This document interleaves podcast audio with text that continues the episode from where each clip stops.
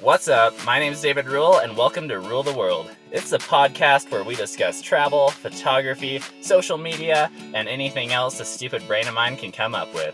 Today, I'm here with Dog Dad, Nat Geo cinematographer, and the guy responsible for my trip to Dan Bilzerian's mansion, Trevor Adler. Hey, what's up, David? How's it going? Pretty good. So, are you in San Diego right now? I'm currently in San Diego on lockdown, kind of. Oh man, yeah, that probably really sucks right now in like Southern California with all that. Um, it's not as bad in San Diego as it is in LA. I think they just got the uh, the extended lockdown um, or stay at home order for I think until August or something like that. It hasn't been as bad here. Uh, they've been letting us go to the beaches and that kind of stuff, and which has been really cool because, uh, as you may have seen, we've got the real strong bioluminescence happening oh, right now. Oh yeah.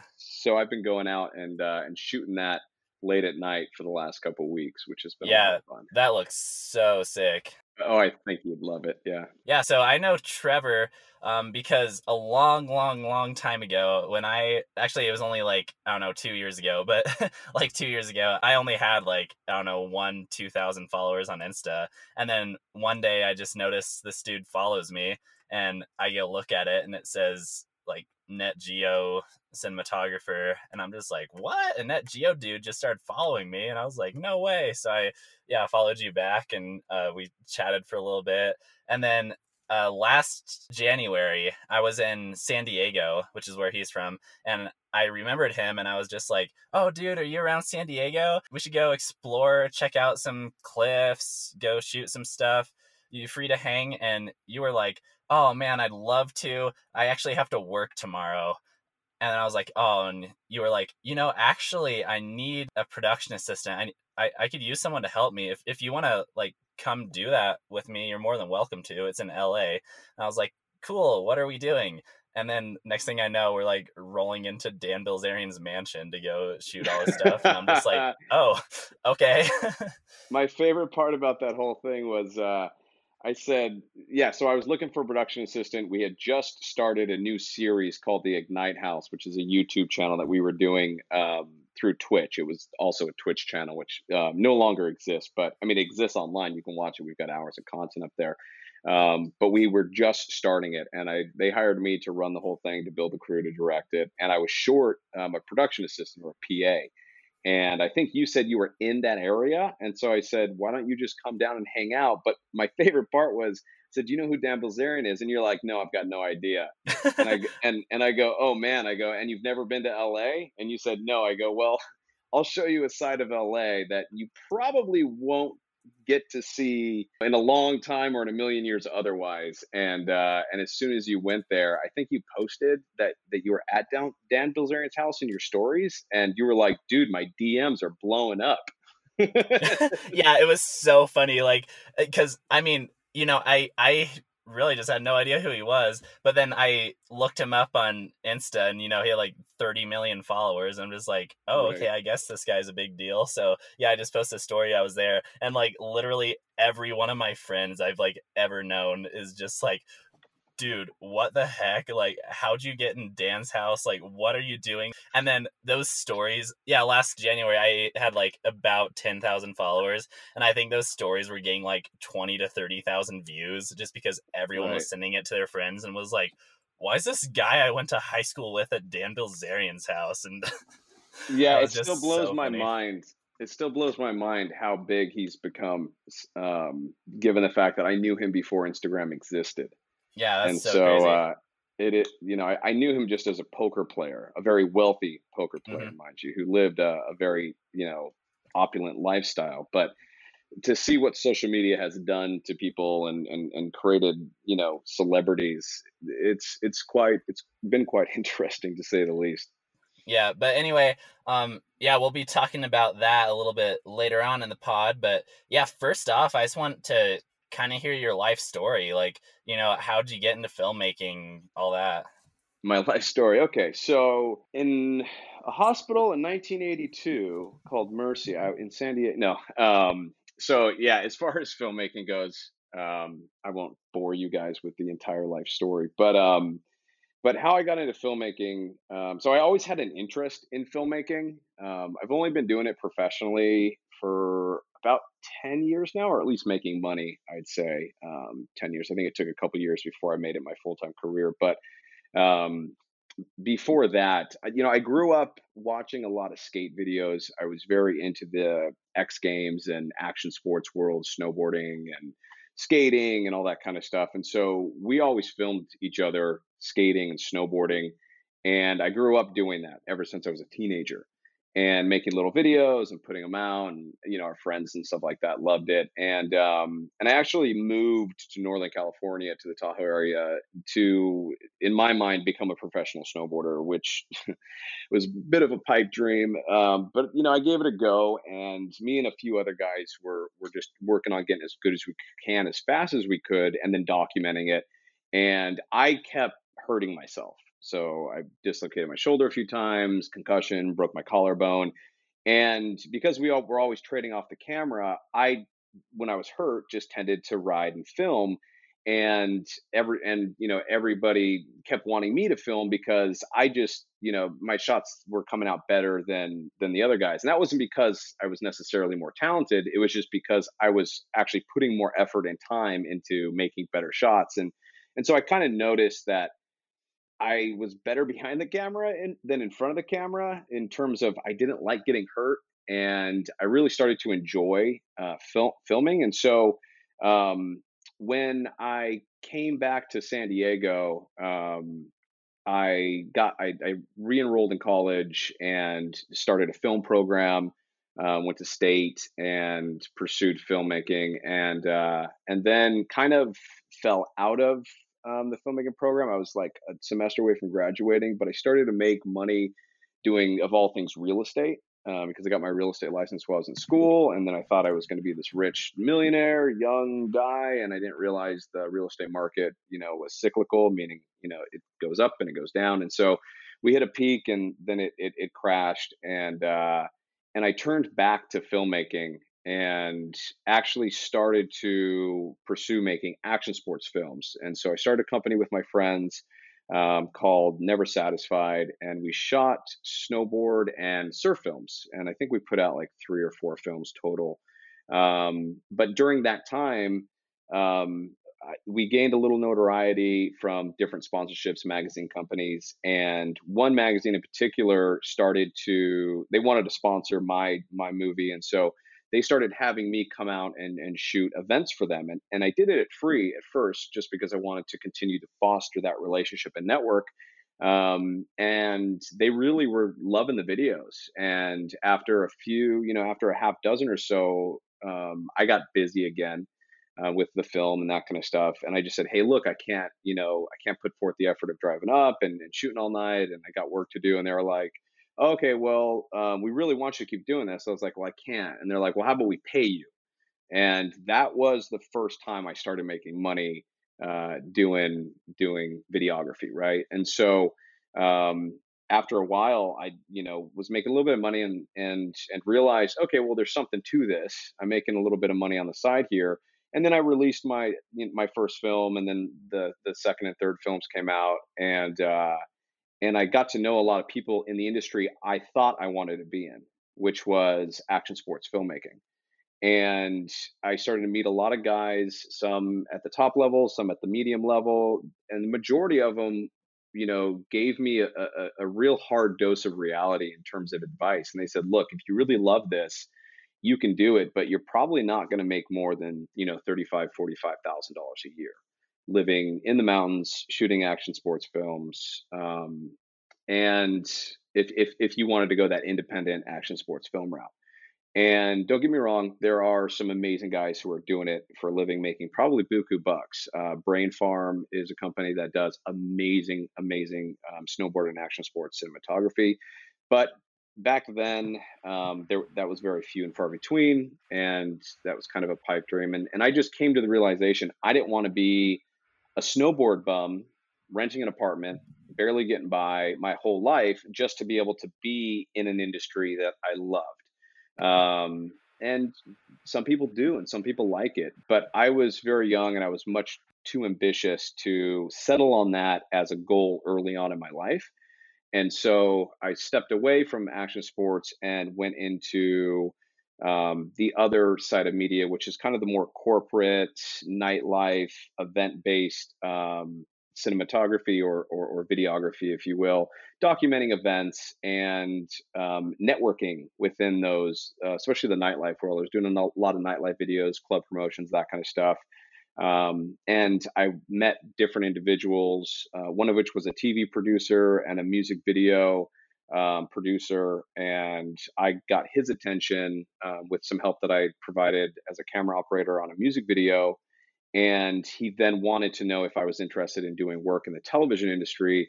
And so I started editing TV shows. Uh, I started editing uh, for his TV series, um, which was called uh, like Destination X or something like that um, which was a, basically a travel series where you get a bunch of uh, good looking people, uh, primarily women, to travel to these exotic locations and then to partake in, you know, uh, zip lining and, and paragliding and, and just doing very um, exciting type events in these exotic locations. And so um, I edited a bunch of episodes for, I think, the latter half of the first season or the second season that they were doing. And then the third season, um, I stayed in touch with them and I gave them a lot of advice on different locations that I knew about. And they bumped me up into a producer uh, role on that second season, kind of an associate producer, and also offered me a camera op position, which I was much more interested in. So I took the camera op position. And uh, slowly but surely, I just made my way up the ladder. Um, that job introduced me to another camera op who uh, also did major motion picture stuff. And um, I stayed in touch with him he lived in Hawaii, but came back. Um, he came to LA to shoot a, a, movie for Paramount Pictures and needed um, an assistant on that. And so I, that was my first taste of major motion pictures. Um, and then from there, um, you know, I met some other individuals, and one job kind of rolls into the next. So that's how I got my start. Sorry if that was a very long-winded explanation. Uh, oh no, it's totally good. That, that sure you can edit that great. down. Oh, you're. I don't think I need to edit that down. That was perfect. But yeah, no, I feel you. Like with action sports, that's really big around my area. Like right. in you know Jackson, it's like there's a million pro skiers here. There's all kinds of like ski filmmaker type people. Um, there's TGR here, so I'm like pretty well acquainted with the whole action sports industry. And yeah, that's true. I mean yeah, you're not gonna be making a fortune doing that. Um, but if that is what you love, then do it, and if not, do something else. It's kind of that way with me because I mean, I feel like kind of from the beginning of this, my dream was to just you know become a full time travel photographer and like Instagrammer and just go travel from country to country full time. And I don't care how much I'm making. I just want to be crazy and live this fun life. And I really have you know, I really liked it and I love doing that. But yeah, now I'm starting to get a little bit more into stuff that will make money while also doing that on the side. like I've been shooting a lot right. of real estate lately, which is really good around here because like I mean Teton real Teton County real estate is some of the most expensive real estate in the nation. it's absolutely sure. insane. I shot this $15 million property the other day. So there's a lot of money in that. Yep. I've been shooting some videos for just like local businesses and and then I'm getting into like photo licensing and yeah, I mean, and then the other thing I like about your story is I feel like you hear so many stories from people where it's like, oh yeah, I started photography and like two years later I'm just a pro at it, like making six figures, doing great. And your your story is a little bit more of like a slow burn scenario, which I mean, in general, I think people relate to that a lot more. It, it was a slow burn. It was it was an exploration and evolution into pa- into what I was passionate about. Um, and and you know, it's it's one of those things where, you know, if you love it enough and you get good enough at it, there'll be a market for it. Um, for most things, you know what I mean. And and don't get me wrong, like I totally agree with you. If you love something, like if you really love snowboarding, you really love action sports, and and you love it enough, it, there's no reason why making $45,000 isn't okay. That's perfectly fine as long as you're comfortable with that lifestyle and you love what you're doing, I, I would rather do that than make a million dollars doing something I was miserable doing. Oh, right? totally. That's like Um, what, anyway. what that's like why I decided not to become a doctor is like, you know, I was on track. I graduated with like a neuroscience degree with a 4.0. Like I, you know, easily could have gone on to medical school, but I didn't just because I wouldn't be happy doing that. That just sounds miserable to me. I don't know why I thought that was a good option in the first place. And I'm just Right. having so much more fun and I feel so much more passionate about what I'm doing now. So And that's the thing about this industry is you can't imagine the places it'll take you. I mean, there are. This is an industry, at least from my my uh, experience, of of high highs and low lows. I mean, the work comes in waves and it'll go away, especially in the beginning. There's some real lulls, and so you better love this industry if if you're going to get into it because it can be very tough at times. But at at other times, it'll take you places you couldn't imagine. I mean, I, I've been I've been in helicopters inside of active volcanoes to the Playboy Mansion to Eastern European, you know, penthouses with Victoria's Secret models and deep in the jungles, sweating profusely with all kinds of mosquito bites. And I would have never ever imagined I would have seen any of those things, let alone get paid to do those things um, before I got, you know, into this industry. Oh, I absolutely feel you there. Like, yeah, two years ago, I was like in college, just, you know, starting with camera and stuff, and just thinking, like, man, that'd be so cool if I could, like, make a little bit of cash going on, like, a little trip to Europe or something someday.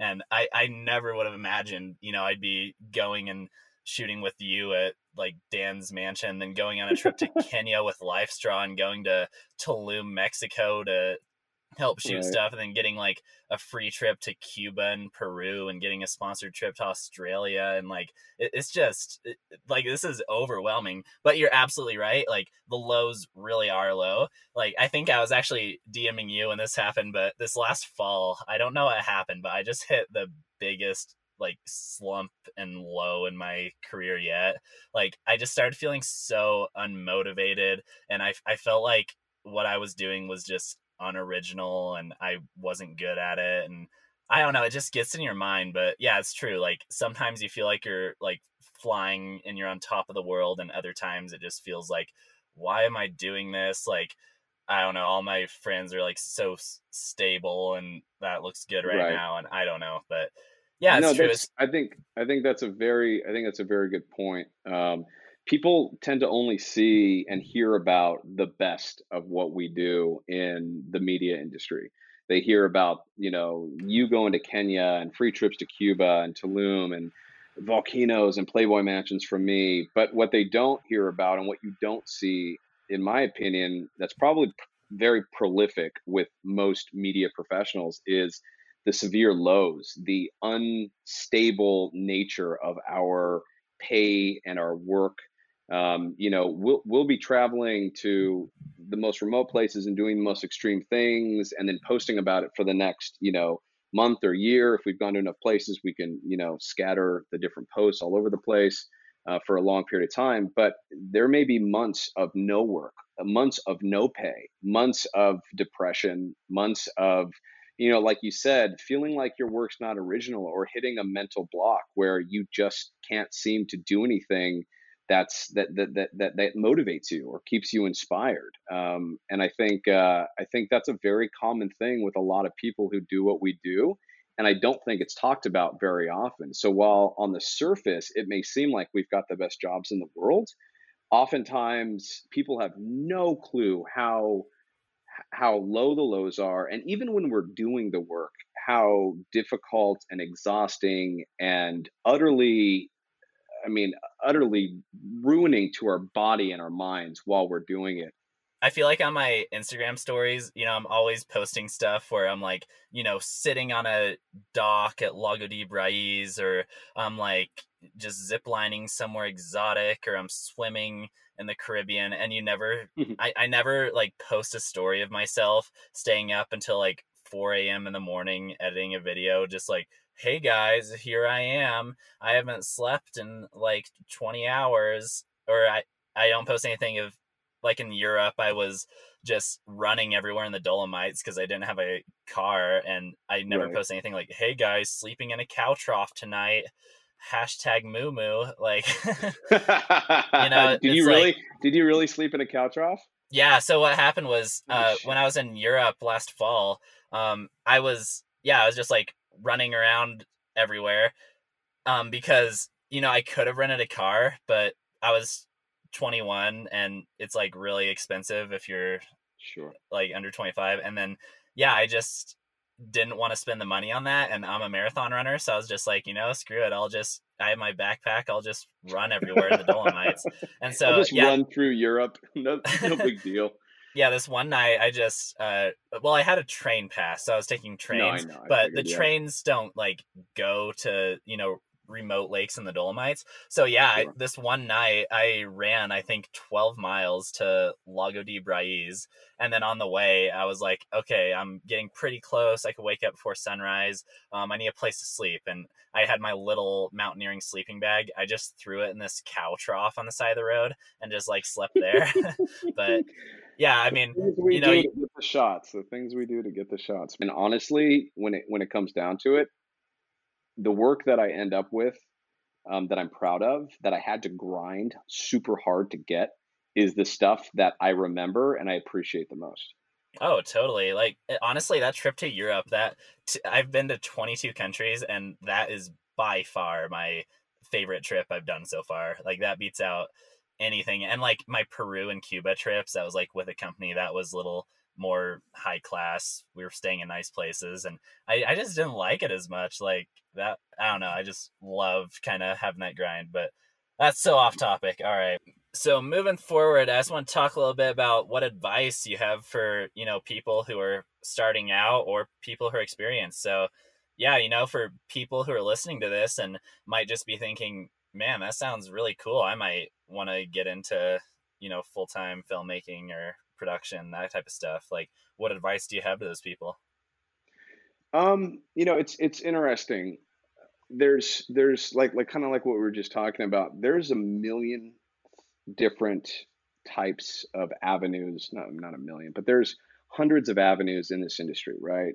You can go the industry the route that you went with photography and then starting to dabble into video and telling stories with social media, um, looking for sponsorships, that kind of stuff. You can go the the major motion picture route, which I just you know briefly described. Um, you can specialize in one avenue, like say time lapse photography or drone cinema or aerial cinematography.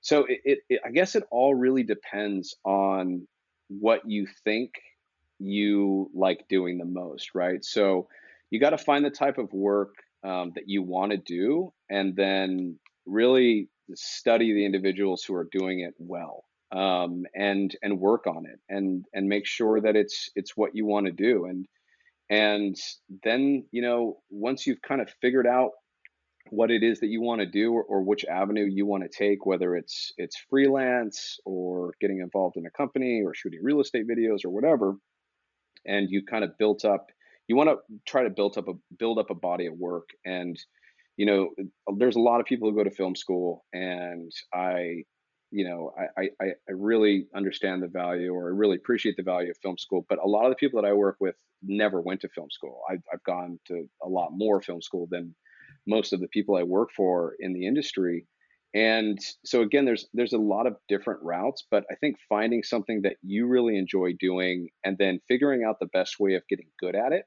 building up a body of work um, is kind of first and foremost and the latter part of that you know building up a body of work a lot of times y- you can do that on a job or you can do that while you're working with people but you know for me i did a lot of free work at first and there were advantages and disadvantages to that. You know the the advantages were i i, I got to learn on the job and hone my skills while not having a ton of pressure on on myself because i was getting paid and i needed to please the client. It was i was doing them a favor just showing up and shooting for them. Um, and that allowed me to get you know in, in in in the beginning for me it allowed me to get good enough to where once i didn't want to do that anymore i didn't have time to do it they just started to offer me money to get me to stay and and that's you know that was a really good way for me to foster and build the kind of relationships which i've have led me to where i am now.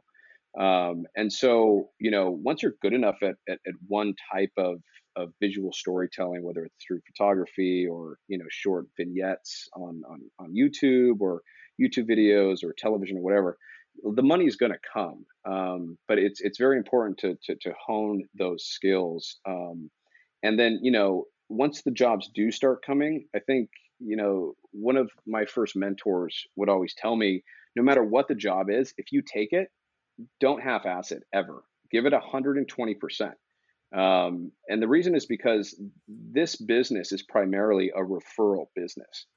Um, it's the clients know when you're doing the bare minimum or when you're going above and beyond most of the time and they appreciate that above and beyond.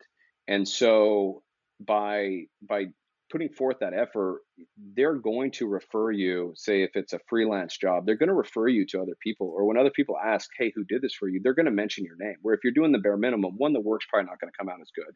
So they're not going to show it off. Oh, and absolutely. Two, and oh, two, they they may not they may not refer you. They may not recommend you um, you know and then you know and, and, and within that sphere of, of doing especially for freelance work because i can only really talk um, with any you know confidence in my own industry which is primarily freelance um, cinematography and videography but um, you, it, one of the things that you got to be careful of is not to overpromise. A lot of people promise the moon because to their to their potential client uh, because they are desperate to get the job or they really want to get the job. And while you definitely need to come with some confidence and show off your best foot or put your best foot forward, I should say, you you want to practice under promising and over delivering. You want to get the client excited, but you don't want to promise them the stars and only deliver the moon. It's, you know, you literally the you know, and I call this client management when you get your, you know, first clients or or, or your continuation of clients you want to make sure that you're promising a certain thing with the intention of doing better than what you promised. Because at the end of the day, if you deliver a project and you overpromise and underdelivered, they're not going to be happy with it. Whereas the exact same project can be delivered and if you over if you underpromise and over delivered on the project, they're going to be super stoked on you and very excited to sh- to, to to show off the work, even though it's the same damn project. Um, and and I see this a lot. I see people over promising and and and and under delivering or not being able to deliver on what they said. And so client management is is very important. Um, and again, that it takes time to develop you know that that that foresight of what is good client management. So that's something that comes with time. But if you can always under promise and over deliver. Now, under promise doesn't mean to lower their expectations. It just means to to make sure that you you've got some tricks up your sleeve that you think you can do to make it better than than what they're expecting. Um, and you keep those secret until the end, until the the final delivery, right? Um, yeah, and totally. And you know, making clients happy and and and you know this whole thing this whole thing about this business being a referral business is you'll build and foster a network by by practicing these things. Um, and so and that's one of the most critical things in this industry is your network is who you know. Like i said earlier one job led to the next led to the next led to the next to where i am now. Um, you know shooting for that shooting free videos for the magazine company got me in the door with a tv and music video producer who then I worked for and built up a good repertoire, which then got me involved in another individual that I did some um, nonprofit free work for, like feeding the homeless. And that individual introduced me to Dan, Dan Fleischman, who's the youngest um, the youngest person to ever take a company public on the stock market, made like 23 million when he was 19. But he then saw my potential, hired me to do some work for a company that he started called Victory Poker. That's how I met Dan Bilzerian. That's how I met some other individual uh, producers. Uh, once that once I um, that that company went under because of they shut down online poker. You know, I, I started working for the company that does the biggest videos or the biggest like the biggest event videos in or the biggest they throw the biggest events I should say in Hollywood. And so I was doing a lot of the Playboy Mansion stuff and met um, a Nat Geo um, director and producer, and worked really hard to to get noticed by him and network with him, and then that led to Discovery Channel and Travel Channel and Nat Geo and all that kind of stuff. And so again, it's it's building and fostering that network is very important. Um, and and again, you know, yeah, sure, you, it'd be fun to go out and meet a Nat Geo guy right off the bat and, and get your foot in the door, but oftentimes it doesn't come that way. It, it, it comes organically sometimes and it can come slowly, but you just got to keep making sure that everything you put out is the to the best of your abilities, you know, that whole 120% thing. Um, and while at the same time, another piece of advice would be not, to not overextend yourself. Don't take too many projects on at once because that's a mistake that I think a lot of people make, and it's a mistake that I've made. Um, and then you get into a situation where you might consider the project to be good enough to be considered done, whereas eh, you know, and you start compromising that 120% rule.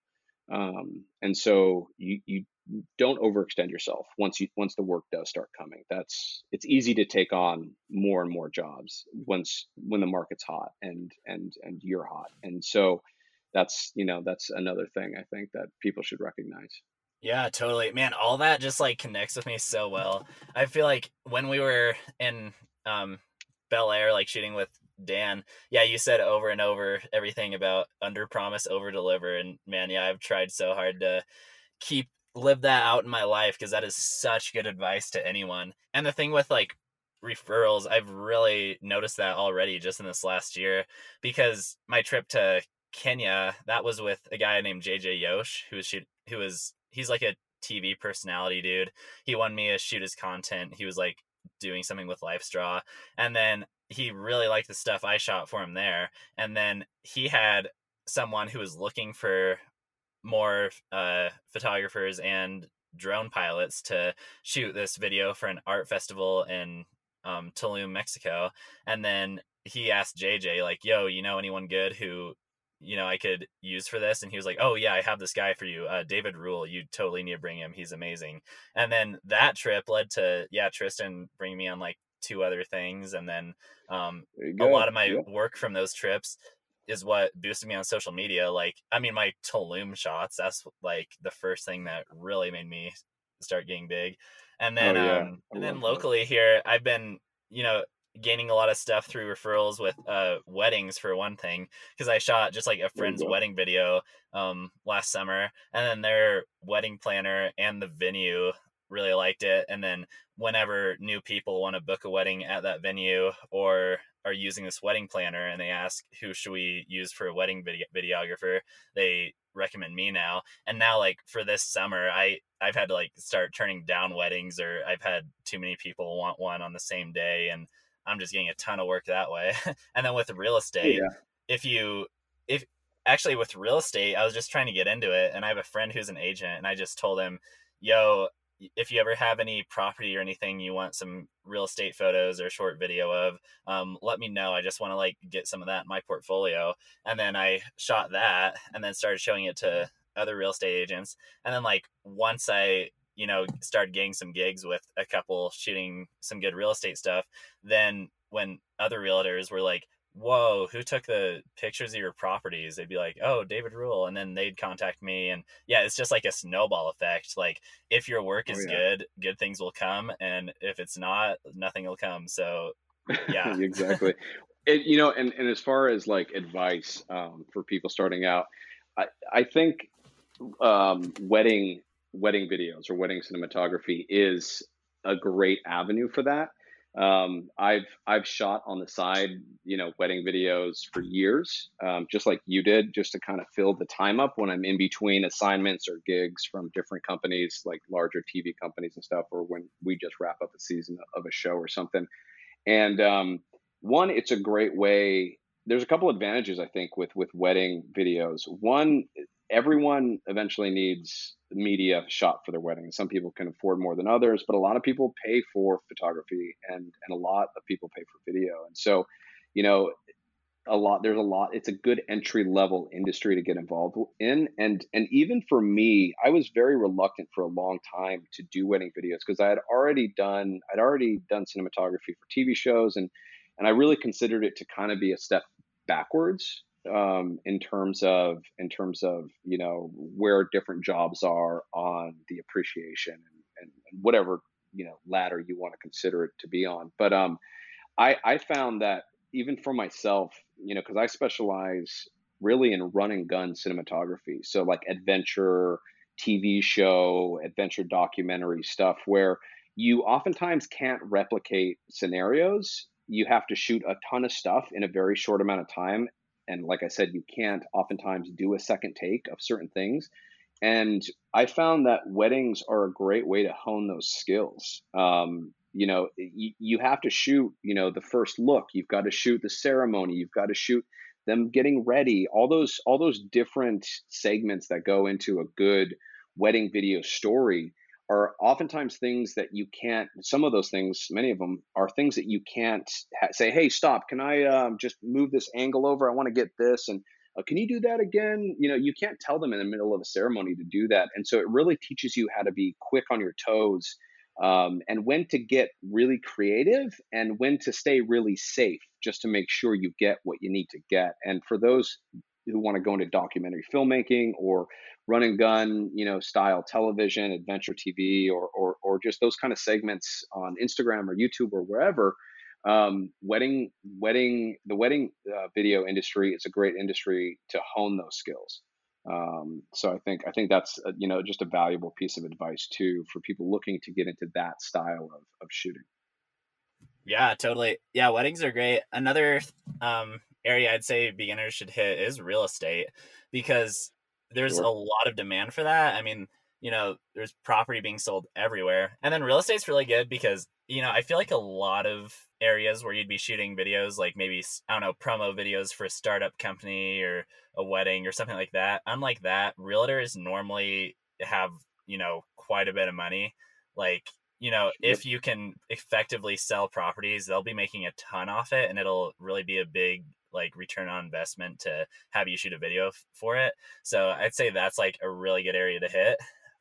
Um, and then yeah. the other great thing about real estate is unlike a wedding where you have to nail the like kiss and you have to nail yeah. the first dance and everything like that. It's like, I mean, you can do as many mess ups and takes as you want with real estate. Like, I mean, you know, sure. sometimes the realtor wants to come with you and follow you follow you around and then you don't want to waste their time. But you know, if you like or like doing a pan through of a room and it's too wobbly, you can you can redo that like seven times and there's no problem. So that'd be a good little exactly. thing to learn with. But. That is, uh, I agree with you 100%. That's definitely one of the advantages to doing uh, real estate as opposed to a live event where you can't recreate certain scenes. Yeah. So moving forward, let's talk about what I'm guessing a lot of people tuned into this podcast for, and that's to talk about your work with Dan Bilzerian. yeah, he's uh, he's become quite the uh, quite the internationally known character. Yeah. So how is uh, it you like initially knew him? Because you said you were like friends, you know, before he blew up and everything. Yeah, we were actually friends before uh, Instagram was even around, um, and so I met Dan in 2010, and I was running a media department for the online poker a company called Victory Poker, started by Dan Fleischman, and um, it had a poker team, and it was like the youngest, hottest, most you know flamboyant, crazy lifestyle poker players you could imagine. And Dan Bilzerian obviously was one of them. Um, he was known in the poker industry. Him and his brother did really well in one of the big poker tournaments, and that gained him some notoriety.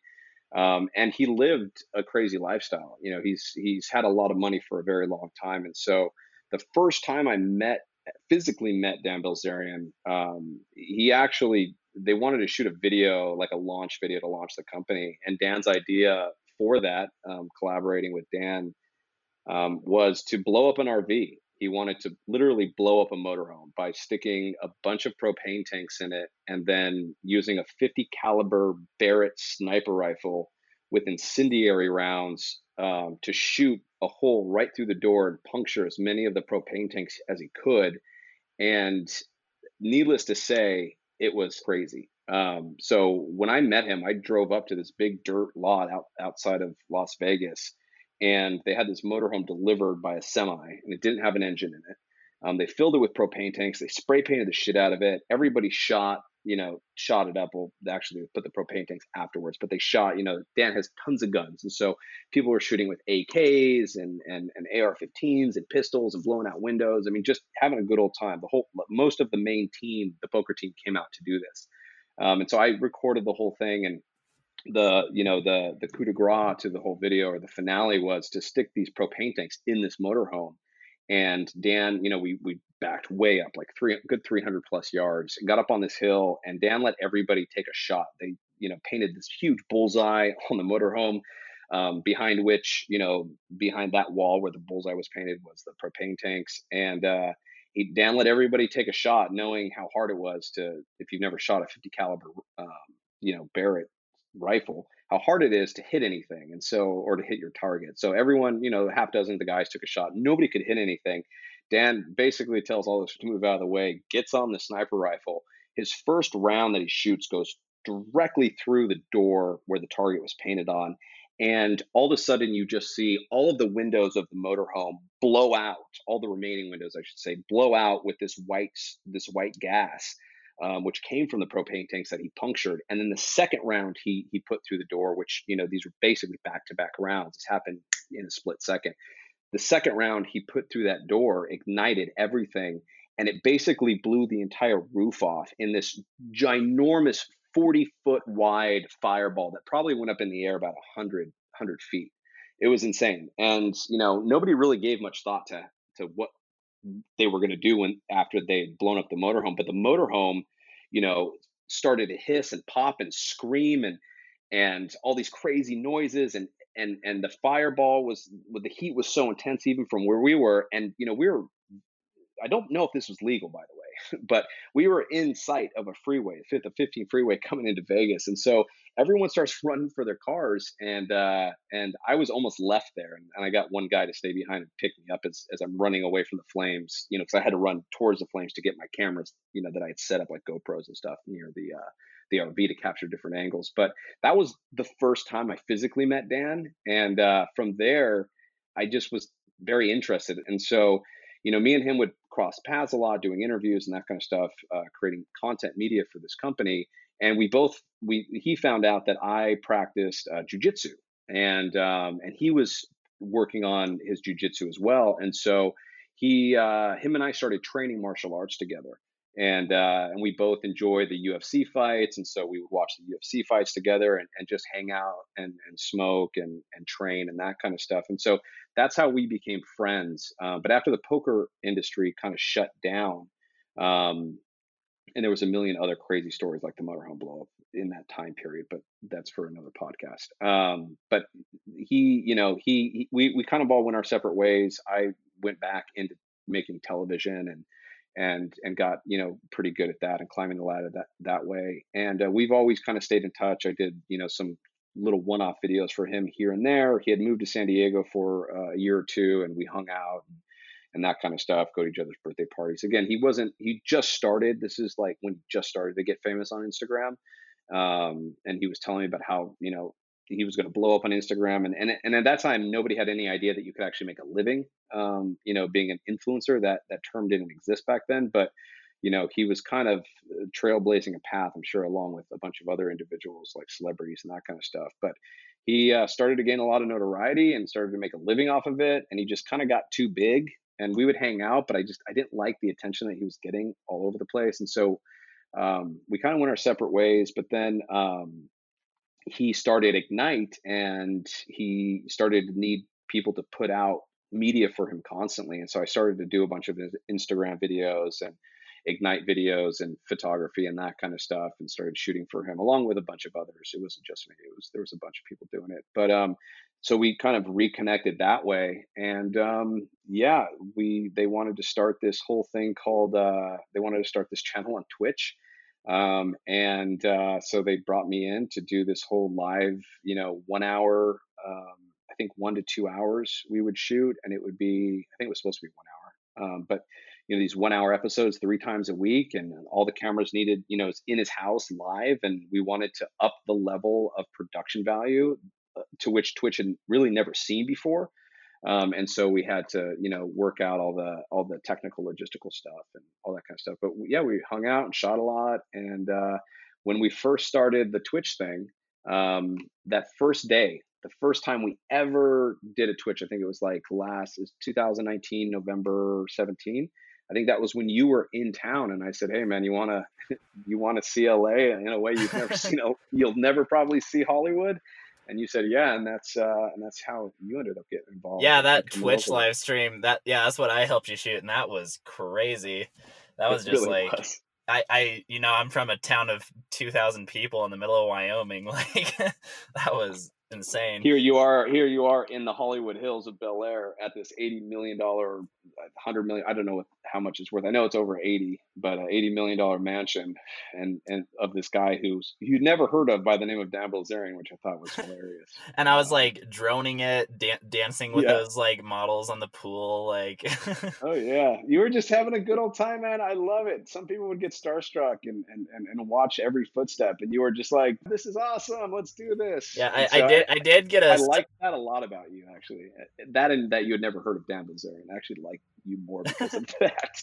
Yeah, I mean, I did. I made it my goal. I was like, okay, I have to get a selfie with Dan Bilzerian, and so I remember. Oh, you had me like writing notes for the shoot or something, and I was just sitting like yeah in his like upstairs little living room area writing notes and then i see him walk by and i'm like oh this is my chance he was like going out to the gym and you had you had showed me those uh, videos of him snow machining out near jackson Snowmobile. and right yeah and so I just went up to him. I was like, "Oh, hey Dan, what's up? I'm uh, Trevor's production assistant today." Yeah, he showed me some videos of you uh, snowmobiling in Wyoming. I'm actually from there, and he was just like, "Yeah, the weather sucks here today. I need to go to Maui." and I'm just yeah, like, "Oh, about right. well, you sure wouldn't like Wyoming right now." But um, and then I was just like, "Hey, can I get a selfie with you?" And he was like, I think he just grunted. He was like, "Uh," and then I went yeah. and took a selfie and he went on his way and yeah, that was my contact with Dan. Oh, and then yeah. another time He's actually a super nice guy. He loves to give people attitude more for fun than him being a genuine asshole. Oh, um, gotcha. Okay. I mean, Joe Rogan put it best in one of his interviews um, after meeting after after uh, interviewing Dan. It was a, a, later interview. He basically said Dan is one of the most, if not the most brutally honest person you'll ever meet in your entire life. And that is yeah. 100%. No, I, I have like respect for that for sure. Like he doesn't like put on some... There's no filter at all. Yeah, exactly. And, and what he says oftentimes is correct. And while be it very harsh in most circumstances, it's not, he's not, he's by far not, he's not very polite at all. Oh, the other funny thing that happened is I remember we were upstairs uh, filming and you asked me to go down to like the game room basement area and go get an extra battery for your Sony. And then I go down and then I'm coming up the elevator and then I like pop out of the elevator upstairs and then I pop right in front of Dan's face and he's like recording an Instagram story and then he he's like talking about like the live stream and then at the very end it's just like oh it's this kid again and then it ends right there. and then and then like all my friends were DMing me like, "Dude, you're on Dan's story. Oh, dude, you're on Dan's story." And that oh, was yeah. really funny. Yeah, that's awesome. Yeah, so uh, you know, but again, Dan's a very multi-dimensional character, and I think this book he's writing right now is going to reveal a lot of it. So I'm kind of excited to see what he puts in that. Well, sweet yeah, maybe in the future. I know at during the um, Valentine's Day party or whatever, you like were like, "Oh, dude, I totally would have put you on the list." So maybe someday I'll make one of those. sure. Yeah, those parties are kind of wild. Get to meet some other interesting characters. Yeah, crazy stories with Dan. What a career. Well, anyway, yeah, thanks for podcasting with me today. It's been awesome having you on. Honestly, I feel like this will be one of the more valuable podcasts I do. Like you you are just of like encyclopedia full of like media knowledge. So yeah, it's been great talking to you. Thanks, man. I appreciate that. And yeah, just like every podcast, I end by having you tell your best dad joke. So, what you got? A dad joke. Um, so that's something that's not like overly funny, but kind of like ha ha funny, right?